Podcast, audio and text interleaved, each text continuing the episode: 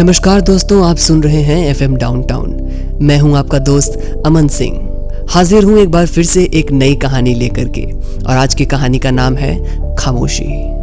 सुनिए ये प्यारी सी कहानी मेरे साथ, सिर्फ़ एफ़ एम डाउनटाउन पर। मैं उस दिन हर रोज की तरह क्लास सिक्स में अपना आठवां पीरियड लेने जा रहा था, कि तभी मुझे कुछ धीमी सी फुसफुसाहट की आवाज़ सुनाई दी, जिसे सुन मेरे कदम एकदम से रुक गए। मैं उत्सुकतावश अब उस आवाज़ की ओर बढ़ चला। मैंने देखा कि आवाज़ क्लास एट की बगल वाली सीढ़ियों के ऊपर से आ रही है। मुझे लगा कि ज़रूर कोई बच्चे शैतानी करने में लगे होंगे, इसीलिए मैं दबे पाँव सीढ़ियों की ओर बढ़ चला। मैं अभी चार पाँच सीढ़ियाँ ही चढ़ा था कि अब वो फुसफुसाहट की आवाज़ मुझे साफ़ शब्दों में सुनाई देने लगी। कोई लड़की किसी से अपने प्यार का इजहार कर रही थी। मैं आपसे बहुत प्यार करती हूँ। जी नहीं पाऊँगी आपके बिना। आप प्लीज़ मेरे प्यार को अपना लो। ये सब सुनते ही मेरे शरीर में झंझनाहट से उठने लगी। मैं सोचने लगा कि कौन है ये लड़की और ये किससे बात कर रही है? ये पता लगाने के लिए मैं दबे पाँव जैसे ही सीढ़ी की ओर चढ़ा, उस लड़के की जानी पहचानी आवाज़ ने मेरे कदम वहीं रोक दिए। अरे, ये तो करण की आवाज़ है, जिसने कुछ दिन पहले ही पीटी टीचर के तौर पे स्कूल ज्वाइन किया है। देखने में तो बड़ा सीधा लगता है और ये गुल खिला रहा है। अभी जाके खबर लेता हूँ इसकी। मैं आगे बढ़ने को हुआ ही था कि करण की बातें मेरे कानों में पड़ी। वह उस लड़की को कह रहा था, देखो दिया, मैं तुम्हें अभी भी प्यार से समझा रहा हूँ। ये सब गलत है। तुम अभी बहुत छोटी हो और तुम्हें अभी प्यार का सही मतलब भी नहीं पता। ये तो बस अट्रैक्शन है जो तुम्हारी उम्र के बच्चों को हो जाता है और तुम लोग इसे प्यार समझ बैठते हो। दिया, मेरी बात मानो, अपना सारा ध्यान सिर्फ़ पढ़ाई में लगाओ। अगले साल तुम्हारे बोर्ड्स एग्ज़ाम्स हैं। और तुम्हें पढ़ाई के अलावा कुछ भी नहीं सोचना चाहिए। क्या तुमने कभी सोचा है कि जब तुम्हारे पेरेंट्स को पता चलेगा कि तुम अपने टीचर के बारे में लव लेटर्स लिखती हो तो उन्हें कितनी शर्मिंदगी होगी और तुम्हारी कितनी बदनामी होगी? मैं सिर्फ़ तुम्हें और उनके लिए ही कब तक खामोश हूँ। सुधर जाओ दिया, वरना अब मैं जाके प्रिंसिपल से तुम्हारी शिकायत कर दूँगा। इतना कह के करण सीढ़ियों से नीचे उतरने लगा। उसके नीचे आने की आहट पाकर मैं तुरंत दबे पाँव सीढ़ियों से नीचे उतर गया और जाकर कॉरिडोर में खड़ा हो गया। मैंने इस तरह का नाटक किया जैसे मुझे कुछ पता ही ना हो। तभी मेरे पीछे से करण के आने की आहट महसूस हुई। जब मैंने उसकी ओर मुड़ के देखा तो वो मेरी तरफ़ देख करके मुस्कुरा दिया और वो वहाँ से चला गया। थोड़ी ही देर बाद नाइन्थ क्लास की दिया सीढ़ियों से नीचे उतरी। उसका चेहरा बहुत ही उदास लग रहा था। और हो भी क्यों ना? आखिर जिस इंसान से वो प्यार करती थी, उसने उसे साफ़ मना कर दिया था। लेकिन वह यह नहीं समझ पा रही थी कि करण बिल्कुल सही था। दिया नादानी में गलती कर रही थी, लेकिन उसे तो लग रहा था कि वह करण से बहुत प्यार करती है। जब दिया ने मेरी ओर देखा तो वह सकपका गई कि कहीं मैंने उसकी बातें सुन तो नहीं ली। लेकिन जब मैंने उसकी तरफ़ कोई ध्यान नहीं दिया तो उसकी जान में जान आई। अब मैं सीधा अपनी क्लास में चला गया और बच्चों को पढ़ाने लगा। कुछ ही समय बाद छुट्टी की घंटी बज गई और सभी बच्चे अपने अपने घरों की ओर जाने लगे।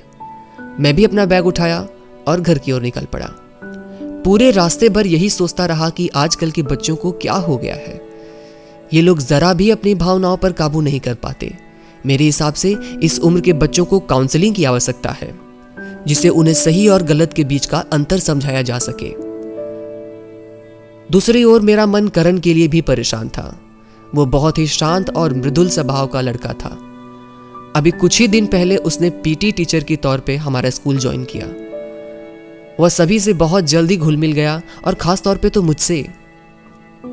मुझे करण के ऊपर गर्व होने लगा कि उसने दिया को साफ़ साफ़ समझा दिया और वह अपने मन में ऐसा कोई ख्याल ना पाले कि पर क्या दिया यह बात समझ पाएगी? कस्टमाइज गिफ्ट्स किसे नहीं अच्छे लगते? तो आइए इस दिवाली कुछ अलग करते हैं। अपने अपनों को प्यार भरा तोहफा देते हैं। और इसमें आपका साथ देगा द स्टोर सिटी पाइए wooden names men's wallet clutch wall clocks women accessories and jewelleries और भी बहुत सारे कस्टमाइजेबल प्रोडक्ट्स वो भी बिल्कुल सस्ते रेट में। तो देर किस बात की?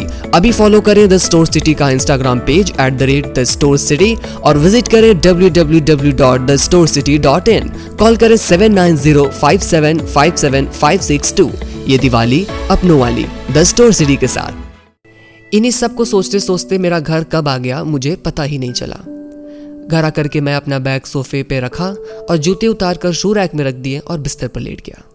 जब मेरी पत्नी रीना ने मुझे शांत देखा तो वो मेरे पास आकर बैठ गई और बोली, क्या बात है? आज आप कुछ परेशान लग रहे हैं? तभी मेरी प्यारी बेटी पिया दौड़कर मेरे पास आई और मेरे सीने पर सिर रखकर मेरे साथ लेट गई। पिया को देखते ही मेरी सारी थकान मानो उतर सी गई। मैंने उसे अपनी बाहों में ले लिया। ये देख रीना मुस्कुराने लगी और कहने लगी, तुम बाप बेटी का प्यार तुम ही जानो। अभी तो सुबह तुमने इसे डांटा था और देखो, अभी कैसे बाप बेटी में प्यार उमड़ रहा है?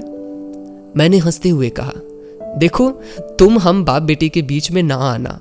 ये हम दोनों का मसला है। हम रोज लड़ेंगे, इससे तुम्हें क्या? पिया ने भी अपनी तोतली ज़ुबान में कहा हाँ मम्मा, आप हमारे बीत में ना आना। रीना यह सुन के हंसने लगी और वो अपने किचन में चली गई। रात को खाना खाने के बाद जब मैं और रीना सोने की तैयारी कर रहे थे, तब मैंने रीना से कहा, सुनो, तुमसे एक बात करनी है। मैंने रीना को अपने पास बिठाया और कहा, आजकल के बच्चों को पता नहीं क्या हो गया है। अपनी भावनाओं पे जरा भी काबू नहीं कर पाते। रीना थोड़ा चिंतित हुई और बोली, क्या बात है? सब कुछ ठीक तो है ना? तब मैंने उसे आज का पूरा घटनाक्रम बताया। ये सुन के रीना सोच में पड़ गई। जब मैंने रीना को चुप देखा तो उससे पूछा कि तुम्हारा क्या ख्याल है? क्या मुझे करण से बात करनी चाहिए? ये सुनते ही रिया तुरंत बोली, नहीं, तुम्हें इस मामले से दूर रहना चाहिए। कल को कहीं कोई बात हो गई तो तुम्हारे बीच में घसीटा जाएगा तुमको।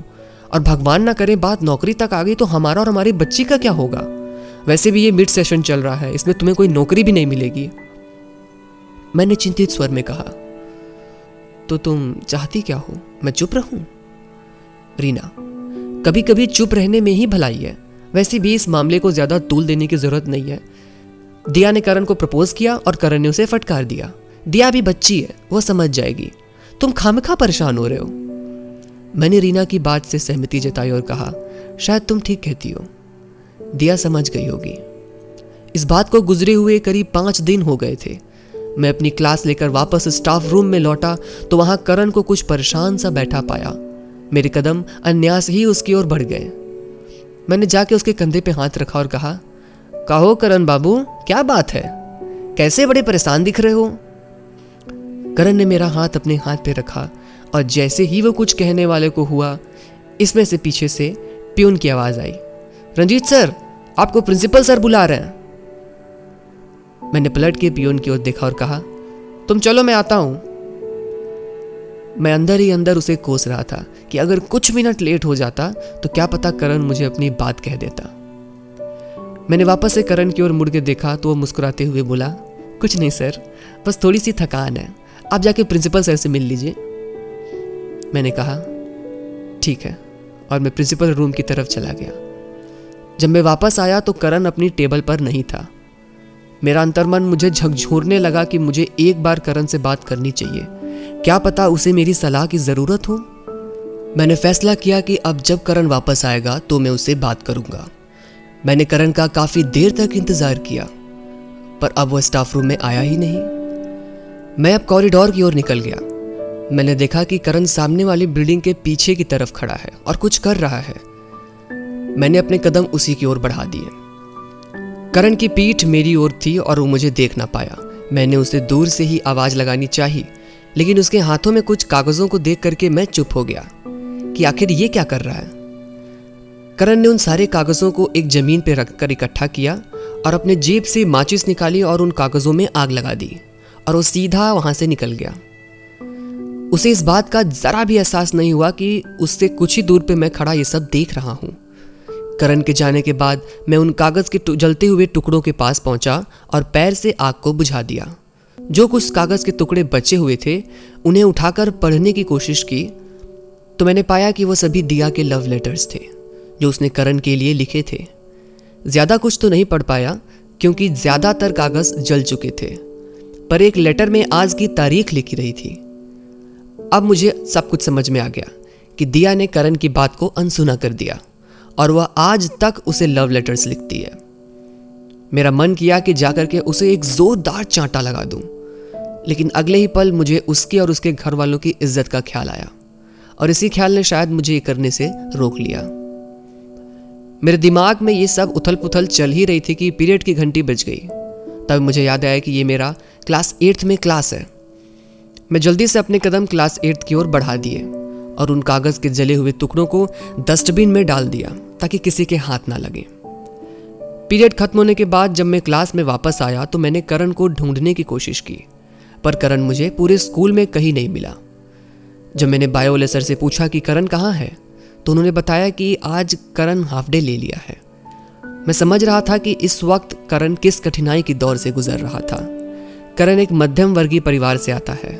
उसके पिता का देहांत बहुत साल पहले ही हो गया था। उसकी माँ ने काफ़ी मेहनत कर उसे पढ़ाया लिखाया और आज जब वो अपने पैरों पर खड़ा हो गया है तो उसकी पहली ही नौकरी में उसे इस तरीके की परेशानियों का सामना करना पड़ रहा है। वे अक्सर कहा करता है कि मैं भले ही भूखे मर जाऊँ, कोई गम नहीं है सर, लेकिन मेरी इज़्ज़त मुझे सबसे प्यारी है। मैं नहीं चाहता कि कोई मेरी माँ की परवरिश पे सवाल उठाए। मेरा मन बहुत आसान था। मैंने फैसला किया कि करण से बात करता हूँ, कि ऐसी बातों को दिल से ना लगाए। मैंने जैसे ही अपने जेब से फ़ोन निकाला और करण का नंबर डायल करने लगा, तभी मुझे रीना की बात याद आ गई, कि अगर यह बात कुछ ज़्यादा बढ़ गया और बात मेरी नौकरी तक आ गई तो मेरे घर का क्या होगा? मेरा होगा जो होगा ठीक है, लेकिन मेरी बेटी? अपनी बेटी पर एक भी आँच नहीं देना चाहता था मैं। मेरी नज़रों के सामने मेरी बेटी पिया का चेहरा घूमने लगा और मैंने फ़ोन वापस अपनी जेब में रख लिया। अपने ज़मीर को एक बार फिर यह बहाना बनाकर चुप करा दिया कि अगर करण को मेरी ज़रूरत होगी तो वो मुझे खुद आकर कहेगा। मैं भला क्यों परेशान हो रहा हूँ? लेकिन अंदर ही अंदर मैं जानता था कि ऐसे संवेदनशील मामलों में हमें खुद आगे बढ़ के सामने वाले की मदद करनी चाहिए, पर मैं मजबूर था। दो दिन तक करण स्कूल नहीं आया। पता चला कि उसकी तबीयत खराब है। अगले दिन मुझे करण सामने आता हुआ दिखाई दिया। मैंने जाकर के उसे गले से लगा लिया और कहा, कैसे हो करण बाबू? सुना है आपकी तबीयत खराब हो गई थी? करण हाँ सर, थोड़ा सा बुखार था। अब बिल्कुल बढ़िया हूँ। इतने में बाकी टीचर्स भी करण का हाल चाल जानने के लिए आ गए। अब पढ़ाई शुरू हो गई थी और सभी टीचर अपनी क्लासेस में चले गए। अभी पांचवा पीरियड शुरू ही हुआ था और मैं अपना यह पीरियड खाली होने की वजह से बाहर कॉरिडोर में टहल रहा था। कॉरिडोर की दूसरी ओर स्टाफ रूम था। मुझे स्टाफ रूम से दिया निकलती नज़र आई और वे रो रही थी। एक सेकेंड बाद ही करण स्टाफ रूम से गुस्से से निकला और दूसरी बिल्डिंग की तरफ़ चला गया। मैंने देखा कि दिया रोती हुई ऊपर सीढ़ियों की ओर चली गई। मैं उसके पीछे पीछे गया कि आखिर बात क्या है। मुझे घबराहट हुई कि दिया ऊपर क्यों जा रही है? क्योंकि ऊपर तो कोई क्लास नहीं थी। मैंने अपने कदम तेज़ी से बढ़ाए और फटाफट उसके पीछे भागा। मैं सीढ़ियों के ऊपर पहुँचा तो देखा दिया छत की बाउंड्री पर खड़ी है। अब मैं समझ गया था कि इसके दिमाग में क्या चल रहा है। मैंने भागकर उसे पकड़ने की कोशिश की, लेकिन मेरे पहुँचने से पहले ही उसने छलांग लगा दी। मैंने जल्दी से बाउंड्री से झाँक देखा तो दिया नीचे ज़मीन पर पड़ी हुई है और उसके सिर से खून बह रहा था। यह था इस कहानी का पार्ट वन। आखिर क्या हुआ दिया के साथ? क्या करण के साथ कुछ गलत हुआ? जानने के लिए बने रहिए हमारे साथ जल्द आपके लिए लेकर के आएँगे पार्ट टू आप सुन रहे थे एफ़ एम डाउन पर अमन सिंह को।